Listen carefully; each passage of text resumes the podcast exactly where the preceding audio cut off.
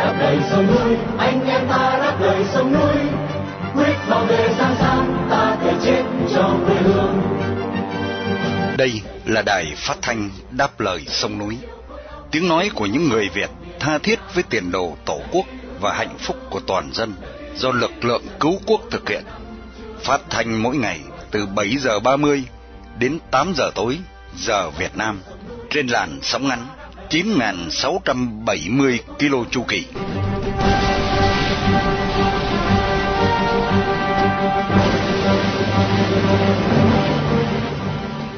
Vân Hà kính chào quý thính giả.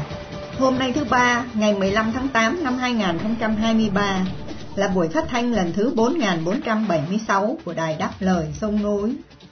Để mở đầu chương trình là phần tin tức chọn lọc, tiếp theo là một câu chuyện thời sự phỏng vấn giáo sư Alex Thái Võ phần hai do phóng viên Hồng Phúc thực hiện.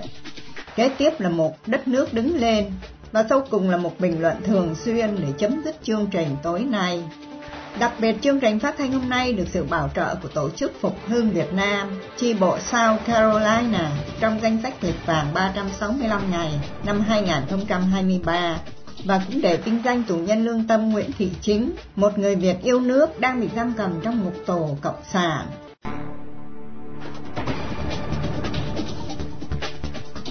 Mở đầu chương trình, mời quý thính giả theo dõi phần tin tức sẽ được Vân Khanh và Thiên An trình bày sau đây.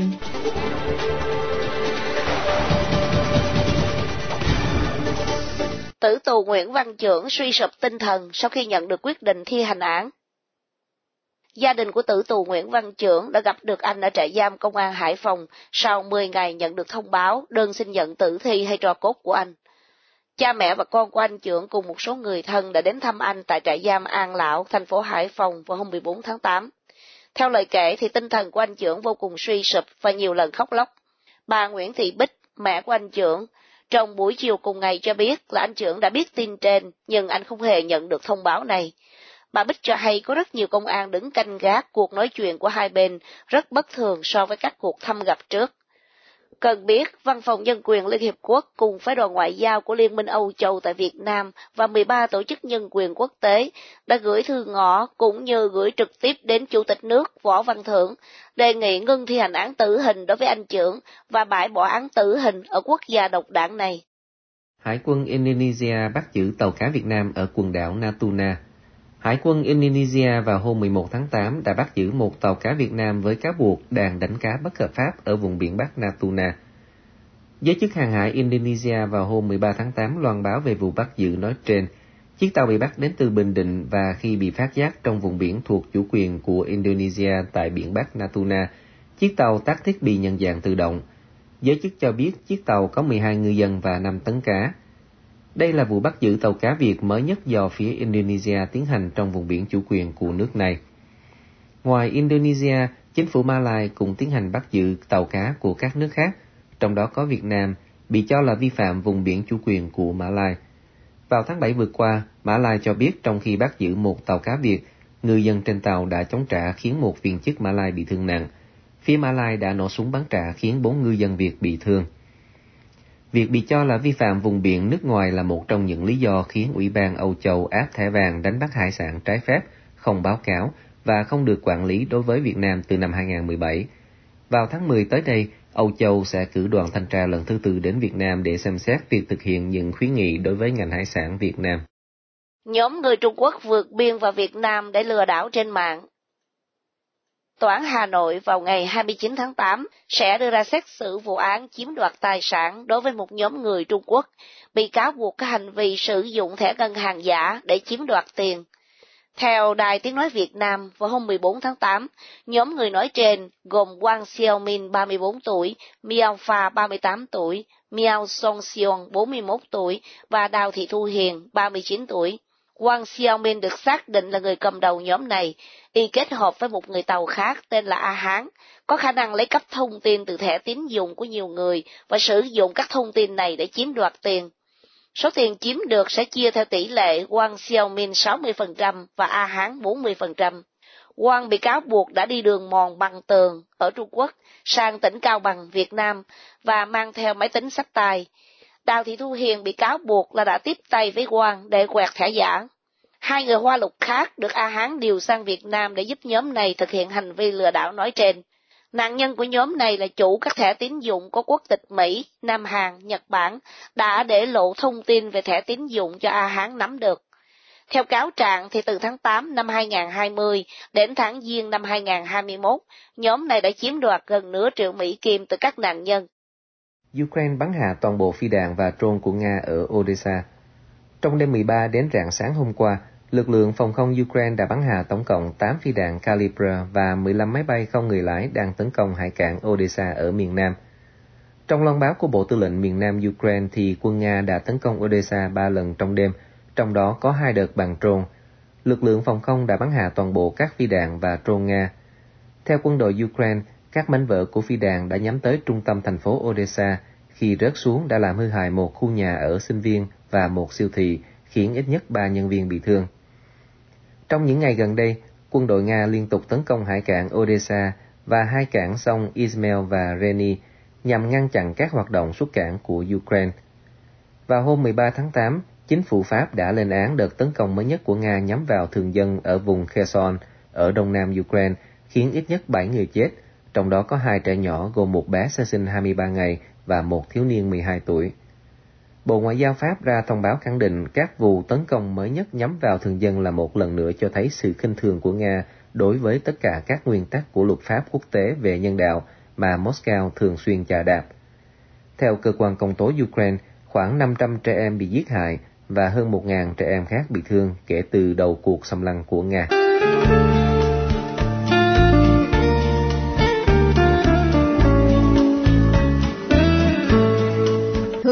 Giả. Để tiếp tục chương trình, kính mời quý vị nghe tiếp phần hai cuộc phỏng vấn giáo sư tiến sĩ Alex Thái Võ của Hồng Phúc về việc chính phủ Hoa Kỳ vừa tháo khoán một ngân khoản yểm trợ cho chính phủ Cộng sản Việt Nam để tăng cường năng lực tìm kiếm hài cốt bộ đội Cộng sản Việt Nam mất tích trong cuộc chiến vừa qua. Thưa giáo sư, dự án bảy triệu bốn trăm ngàn đô la sẽ được sử dụng như thế nào? Có khoản nào được dành để tìm hài cốt bộ đội Cộng sản Việt Nam hay quân nhân Việt Nam Cộng Hòa không?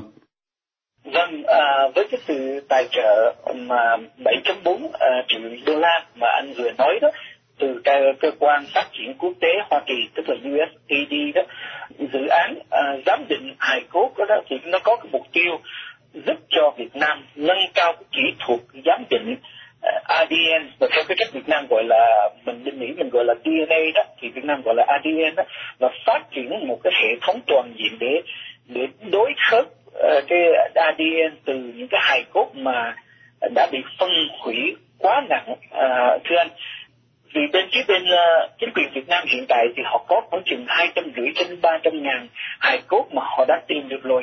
Tuy nhiên vì họ những cái hài cốt này bị qua thời gian, qua cái những cái năm tháng đó thì những cái hài cốt này nó bị phân hủy quá nhiều, và Việt Nam thì không có đủ cái, cái khả năng để mà đối khớp a đê en, cho nên Hoa Kỳ đang hợp tác với Việt Nam để cố giúp cho Việt Nam kỹ thuật để làm sao xác định, xác minh những cái hài cốt này, cũng giống như Việt Nam trong gần bốn mươi năm nay đã giúp cho Hoa Kỳ tìm lại cái hài cốt khoảng chừng bảy trăm quân nhân Mỹ mất tích tại Việt Nam.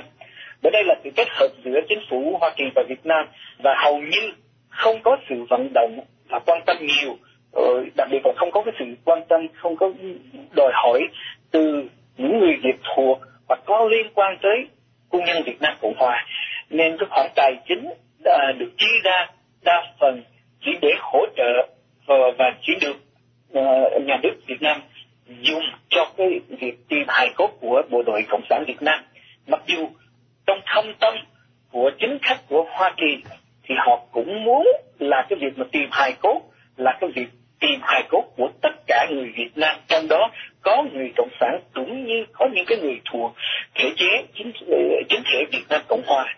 Tuy nhiên nếu chúng ta không có cái tiếng nói thì thành ra cũng không có, người ta cũng không đặt nặng cái quan tâm của họ trên cái vấn đề À, giúp cho cái việc tìm hài cốt của những cái người công nhân Việt Nam Cộng Hòa. Thưa Thưa giáo sư, có khoản nào để đào tạo chuyên viên cho Cộng sản Việt Nam và xây dựng những cơ sở khoa học nghiên cứu về đê en a cho Cộng sản Việt Nam không?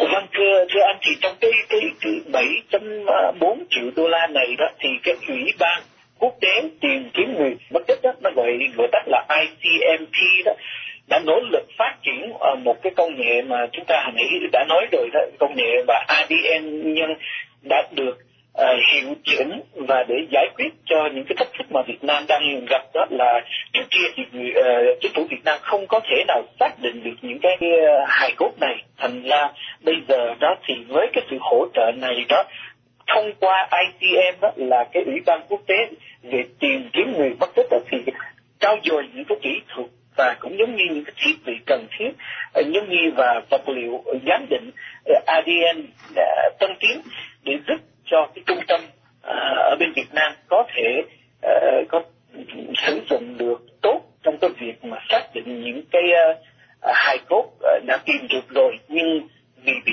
xâm hủy quá nặng mà cho đến nay chưa được xác định. Thưa anh, thì đó là cái nỗ lực mà họ đang đang làm. Và trong những cái đối tác đó thì họ sẽ hướng dẫn và giúp được uh, ích cho bên Việt Nam cái cách, cái kỹ thuật, cái thiết bị cũng giống như những cái vật liệu mà cần thiết để làm được cái việc này. Thưa anh ạ. Thưa giáo sư, có khoản nào để dành cho thân nhân, thương binh, tử sĩ Cộng sản Việt Nam và quân nhân Việt Nam Cộng Hòa hay không? À, vâng, xin thưa là theo cái sự hiểu biết khiêm tốn của Thái đó thì uh, cái dự án này và cái số nhân dân khoảng mà bảy phẩy bốn triệu đô la này đó thì nó nhằm chính vào cho cái việc là tìm hài cốt và xác minh hài cốt của tử sĩ uh, Cộng sản Việt Nam là chính, uh, chứ không phải dùng cho cái mục, những cái mục đích khác như là cấp cho cả, các uh, thân nhân hay uh, thương hay là thương binh Cộng sản Việt Nam hay uh, Việt Nam Cộng Hòa. Thưa anh, thì Thái biết là nó không phải là một cái dự án mang cái tính chất mà uh, bành trướng như vậy, uh, nó chỉ là uh, gối gọn chỉ cho cái việc tìm và xác minh uh, hài cốt uh, những cái người chết và đặc biệt là những cái người uh, Cộng sản Việt Nam. Thưa anh ạ. À, thưa giáo sư, cùng một nòi giống, cùng chiến đấu để bảo vệ quê hương dân tộc và hạnh phúc cho con người.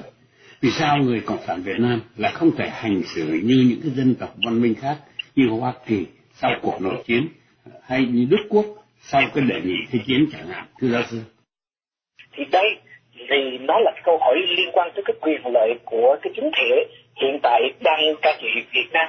Họ vì muốn uh, nắm giữ cái chính thể này, muốn tồn tại, họ sợ họ sợ những cái yếu tố uh, mà làm những cái công việc mang cái tính nhân đạo để giống như anh vừa nói đó, thì nó sẽ gây lại cái ký ức kêu gọi những cái vấn đề về vô hình chung thì tự tự động cái cái hình ảnh của cái Việt Nam Cộng Hòa nó nó nó lại được thể hiện ra và người lính Việt Nam Cộng Hòa lại được nhắc tới. Thì những cái yếu tố này họ đã dành ra gần năm mươi năm nay đã xóa để xóa sổ đi à, những cái hình ảnh này, những cái thể chế này ra khỏi lịch sử, ra khỏi cái tầm À, tầm nhìn và cái trí ức của con người ở Việt Nam. Thì thành ra bởi những cái lý do đó họ sợ mất đi cái, cái, cái cơ ngơi của họ, thành ra họ không có muốn nhắc tới những cái yếu tố liên quan tới những người Việt Nam Cộng Hòa, trong đó những cái yếu tố tìm hài cốt của Việt Nam Cộng Hòa. Thưa anh, vì thời lượng chương trình có giới hạn, kính mời quý thính giả nghe tiếp phần ba vào tối mai.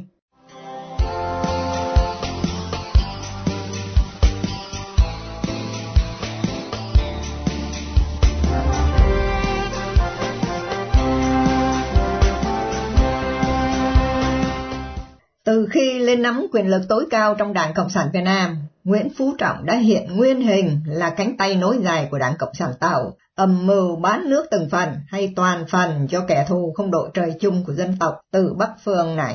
Trong tiết mục Đất nước đứng lên hôm nay, mời quý thính giả Đài Đáp Lời Sông Núi nghe bài viết của Phương Uyên với tựa đề Rước voi giày mã tổ, sẽ được Khánh Ngọc trình bày để kết thúc chương trình phát thanh Đáp Lời Sông Núi tối hôm nay.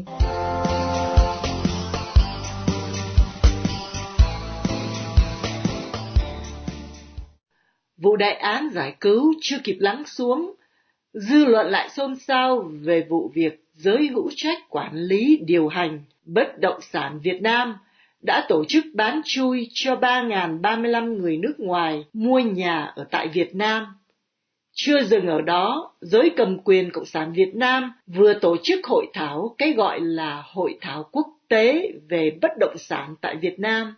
Trong đó tập trung vào nội dung rùng rợn là tháo gỡ pháp lý để người nước ngoài được mua nhà ở Việt Nam, đáp ứng hơn bốn triệu người nước ngoài có nhu cầu mua sở hữu nhà ở tại Việt Nam. Các phương tiện thông tin đại chúng Cộng sản Việt Nam đang dè dặt quảng bá về dự án này nên dân chúng chưa biết đến nhiều và sự bàn tán chưa rầm rộ trên khắp đất nước. Nhưng một bộ phận trong dân chúng, đó là đội ngũ trí thức, nhất là đội ngũ cán bộ công chức nghỉ hưu, đã tiếp cận nhiều thông tin, nhiều chiều, và đã có nhiều bàn tán sục sôi về đề tài này, và sau đây là lời bàn của họ.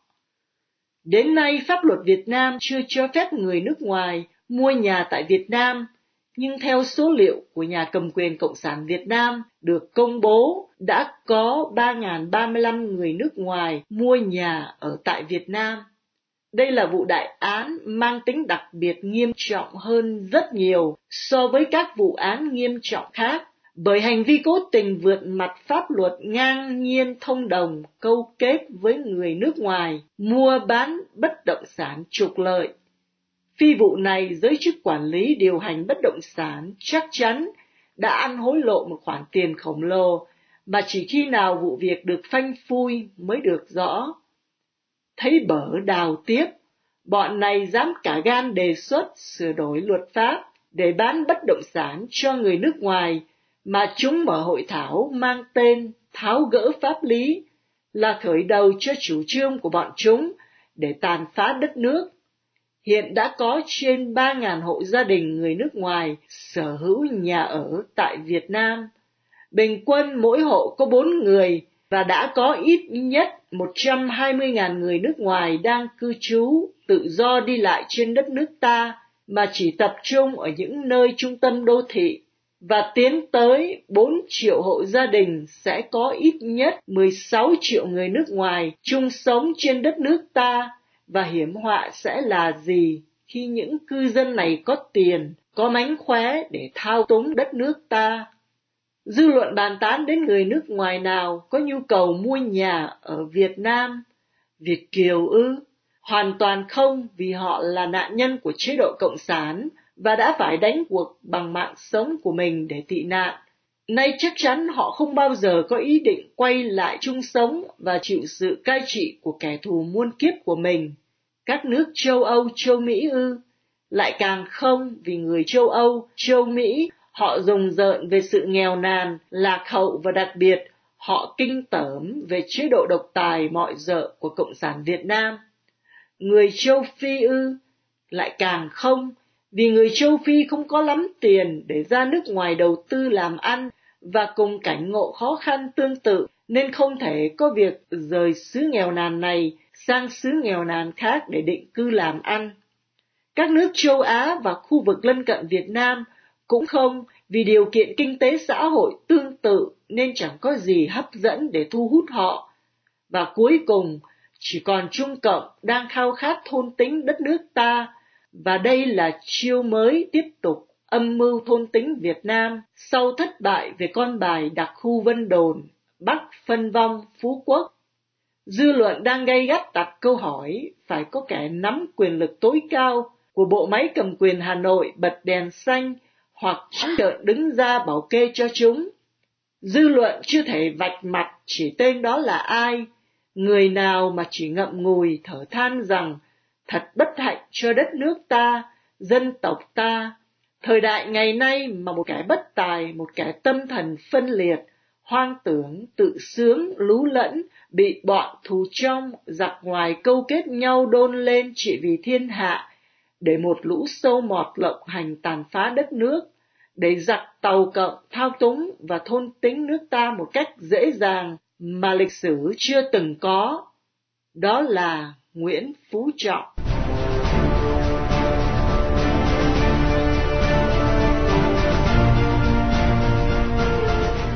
Mỹ chả ra gì mà tại sao gia đình còn cháu ủy viên Bộ Chính trị, ủy viên Trung ương, còn ông cháu cha của đảng viên Cộng sản Việt Nam lại đua nhau xin thẻ xanh trực chờ ngửi mùi bơ sữa của tư bản dẫy chết vậy? Mời quý thính giả Đài Đáp Lời Sông Núi nghe phần bình luận của Mạc Văn Trang với tựa đề Mỹ chả ra gì sẽ được Song Thập trình bày để kết thúc chương trình phát thanh tối hôm nay.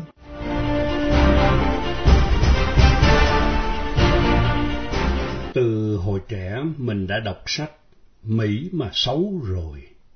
Gần đây lại nghe chủ tịch, à quên, nguyên chủ tịch Nguyễn Xuân Phúc nói, cái cột đèn của Mỹ mà có chân cũng chạy về Việt Nam.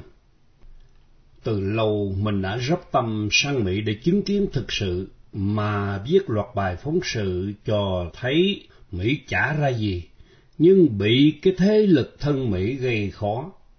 Thôi, đành ngồi nhà viết về, cũng đủ thấy Mỹ chả là gì so với Việt Nam ta. Thứ nhất, Hoa Kỳ được thành lập ban đầu với mười ba thuộc địa của đế quốc Anh, rồi đưa ra tuyên ngôn độc lập vào ngày bốn tháng bảy năm một nghìn bảy trăm bảy mươi sáu. Như vậy, nước Mỹ mới hai trăm bốn mươi bảy tuổi. Tuổi gì mà dám so sánh với cụ Việt Nam hơn bốn nghìn năm tuổi, mà chỉ tính từ thời đại các vua hùng thôi đấy. Thứ hai, thủ đô của Mỹ là Hoa Thịnh Đốn, được thành lập vào ngày mười sáu tháng bảy năm một nghìn bảy trăm chín mươi, mới có hai trăm ba mươi ba năm. Diện tích Hoa Thịnh Đốn là mười bảy nghìn bảy trăm ki lô mét vuông. Dân số tại thủ đô chỉ có khoảng bảy trăm nghìn người vào năm hai nghìn không trăm hai mươi. Còn thủ đô Hà Nội, tính từ khi vua Lý Thái Tổ ra chiếu chỉ dời đô từ Hoa Lư về Thăng Long, đến nay đã là một nghìn không trăm mười ba năm rồi nhé. Mà diện tích thủ đô Hà Nội là hơn ba nghìn cây số vuông, dân số tám phẩy bốn triệu người. Thấy chưa? Dân số thủ đô Mỹ chỉ đáng bằng một quận của thủ đô ta. Thứ ba, nước Mỹ chỉ có năm mươi tiểu bang mà chả theo tiêu chuẩn diện tích và dân số gì cả. Thiệt, chả ra làm sao. Nước Mỹ mà vào tay lãnh đạo ta thì bà Bộ trưởng Nội vụ đã đề ra tiêu chuẩn về diện tích, về số dân thành các đơn vị hành chánh sẵn sàng nhau, và Quốc hội ra ngay cái nghị quyết thi hành nhập tách nhập cho các tiểu bang tóe tòe le ra, rồi sắp xếp lại, chứ ai lại để bất hợp lý thế kia. Thứ tư, bầu tổng thống Mỹ cứ như trò hề. Ai đời mấy đảng cạnh tranh nhau, đảng nọ bới móc đảng kia, bao nhiêu bí mật phơi bày, toanh hoanh, tô hồ hết cả, ra trước bàn dân thiên hạ. Bên ta, mỗi một đảng duy nhất thôi, chả cần cạnh tranh với bố con thằng nào, chả phải cãi cọi gì. Tổng Bí thư Trọng đã tổng kết ưu việt của ta là tiền hô hậu ủng, nhất hô bá ứng, trên dưới đồng lòng, dọc ngang thông suốt. Và Nguyễn Phú Trọng còn tự hào, Bộ Chính trị đã kết luận rồi, Quốc hội không thể không ra luật. Bầu cử là ngày hội non sông, chín mươi chín phẩy chín phần trăm dân đi bầu, các đại biểu trúng cử cứ là một trăm phần trăm, mà nếu có tệ lắm thì cũng trúng cử bảy mươi lăm phần trăm. Trước khi bầu chủ tịch nước cả tháng, dân đã biết rõ là ai rồi, dân cũng chẳng cần biết bố mẹ ông ấy là ai, nhưng ra Quốc hội thì cứ trúng cử một trăm phần trăm, mà các ứng viên của ta đã được đảng giới thiệu đều vừa hồng vừa chuyên, tài đức vẹn toàn, bằng cấp đầy minh, thành phần trong sạch. Cái loại người mà lắm tật xấu như lão Trump mà ra ứng cử trưởng thôn ở nước ta cũng trượt ngay từ vòng gửi xe, nói gì tranh cử tổng thống. Thứ năm, bộ máy hành chánh Mỹ cai quản một đất nước diện tích đất liền hơn chín triệu mốt ki lô mét vuông, dân số khoảng ba trăm ba mươi triệu vào năm hai nghìn không trăm hai mươi, mà chỉ có một tổng thống, một phó tổng thống với mười lăm bộ, mỗi bộ thường chỉ có một người phó thôi. Ở Việt Nam thì diện tích đất liền chỉ có hơn ba trăm ba mươi mốt nghìn cây số vuông, dân số chưa đầy một trăm triệu vào năm hai nghìn không trăm hai mươi hai. Bộ máy cai quản, ngoài hệ thống đảng và các đoàn thể có ăn lương nhà nước, thì chính phủ gồm một thủ tướng, bốn phó thủ tướng, có hai mươi hai bộ, bộ nào ít nhất cũng có bốn phó, Các quan chức của ta có rất nhiều giáo sư, tiến sĩ. Thấy chưa, bộ máy cai quản đất nước của ta hoành tráng gấp mấy Mỹ nhé. Thứ sáu, nước Mỹ không có ban tuyên giáo, nên thông tin rất là láo nháo. Việt Nam có ban tuyên giáo, có đội ngũ dư luận viên, trung điệp cộng với mười nghìn chiến sĩ bộ mười bảy, bìa hông, bìa chuyên, hoạt động tích cực trên không gian mạng hai mươi bốn trên hai mươi bốn, quyết đấu tranh một mất một còn với luận điệu của các thế lực thù địch, nên thông tin báo chí của ta rất thống nhất. Có chuyện gì xảy ra là mấy trăm tờ báo, hàng trăm đài truyền hình đưa tin đồng loạt, rầm rập như nhau để định hướng toàn dân, phải nghĩ như nhau, tự hào như nhau, căm thù như nhau, muôn người như một. Như thế ta mới duy trì được đảng quang vinh muôn năm, chế độ ta bền vững. Thứ bảy, nước Mỹ như cái chợ trời, ô hợp, dân tứ xứ cứ ùn ùn kéo sang nhập cư. Có lúc họ đã làm hàng rào ngăn chặn, nhưng thế dân nằm vật nằm vạ, trẻ con đau ốm, bệnh tật chờ chết bên bờ rào. Thế là nhiều người trong quốc hội phê phán chính phủ vô nhân đạo, lại phải mở rào đón dân nhập cư vào. Ngày nay mười bốn phần trăm người sinh sống tại Mỹ được sinh ra ở một quốc gia khác. mười phẩy ba triệu người nhập cư không có giấy tờ, chiếm hai mươi ba phần trăm dân số nhập cư vào năm hai không một chín. Mà lạ nghe, những người bị quy là phản động ở nước ta, bị tống xuất qua Mỹ, mà Mỹ cũng nhận tách và tạo cho điều kiện sống tử tế. Thứ tám, nước Mỹ còn khối người vô gia cư sống vật vờ đầu đường xó chợ, làm mất thể diện quốc gia. Thế mà bảo chế độ Mỹ là tốt đẹp. Chủ tịch nước ta, thủ tướng nước ta luôn tuyên bố không để người dân nào đói ăn, thiếu mặc, không để người dân nào tụt lại phía sau. Người Mỹ rõ chữa. Thứ chín, trẻ con Mỹ lão lắm. Nó mà bị bố mẹ, thầy cô, người lớn bạo hành một chút thôi, như dọa nạt, quát mắng, đánh đập, là nó gọi ngay cho cảnh sát đến can thiệp.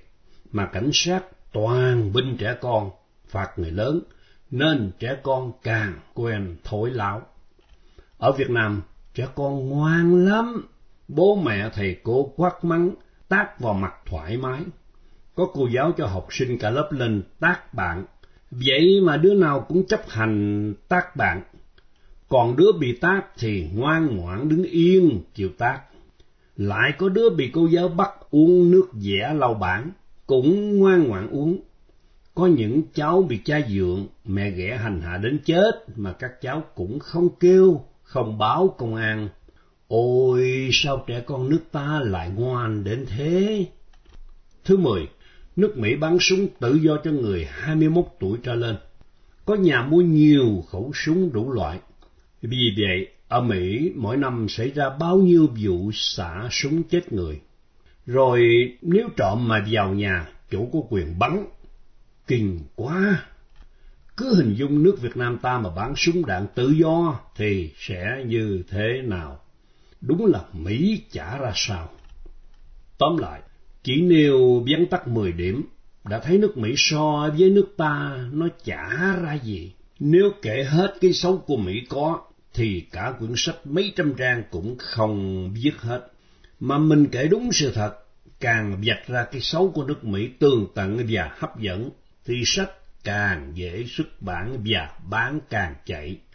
Mỹ làm chó gì mà có cái ban tuyên giáo với dư luận viên hay lực lượng bốn mươi bảy mà sợ.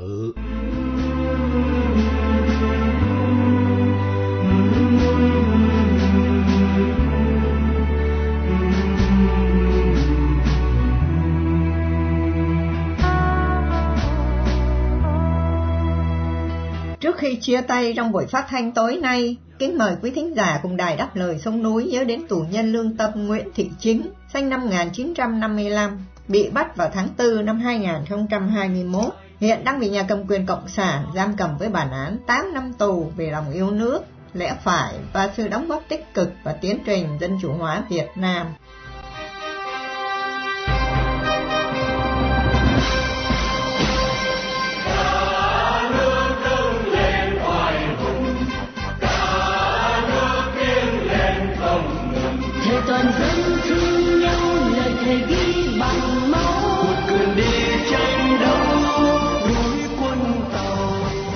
Chương trình phát thanh Đáp Lời Sông Núi hôm nay đến đây là chấm dứt. Hẹn gặp lại quý thính giả trong chương trình tối mai vào lúc bảy giờ ba mươi. Cảm ơn quý thính giả đã theo dõi chương trình. Chúc quý vị một đêm thật bình an. Xin mến chào, tạm biệt.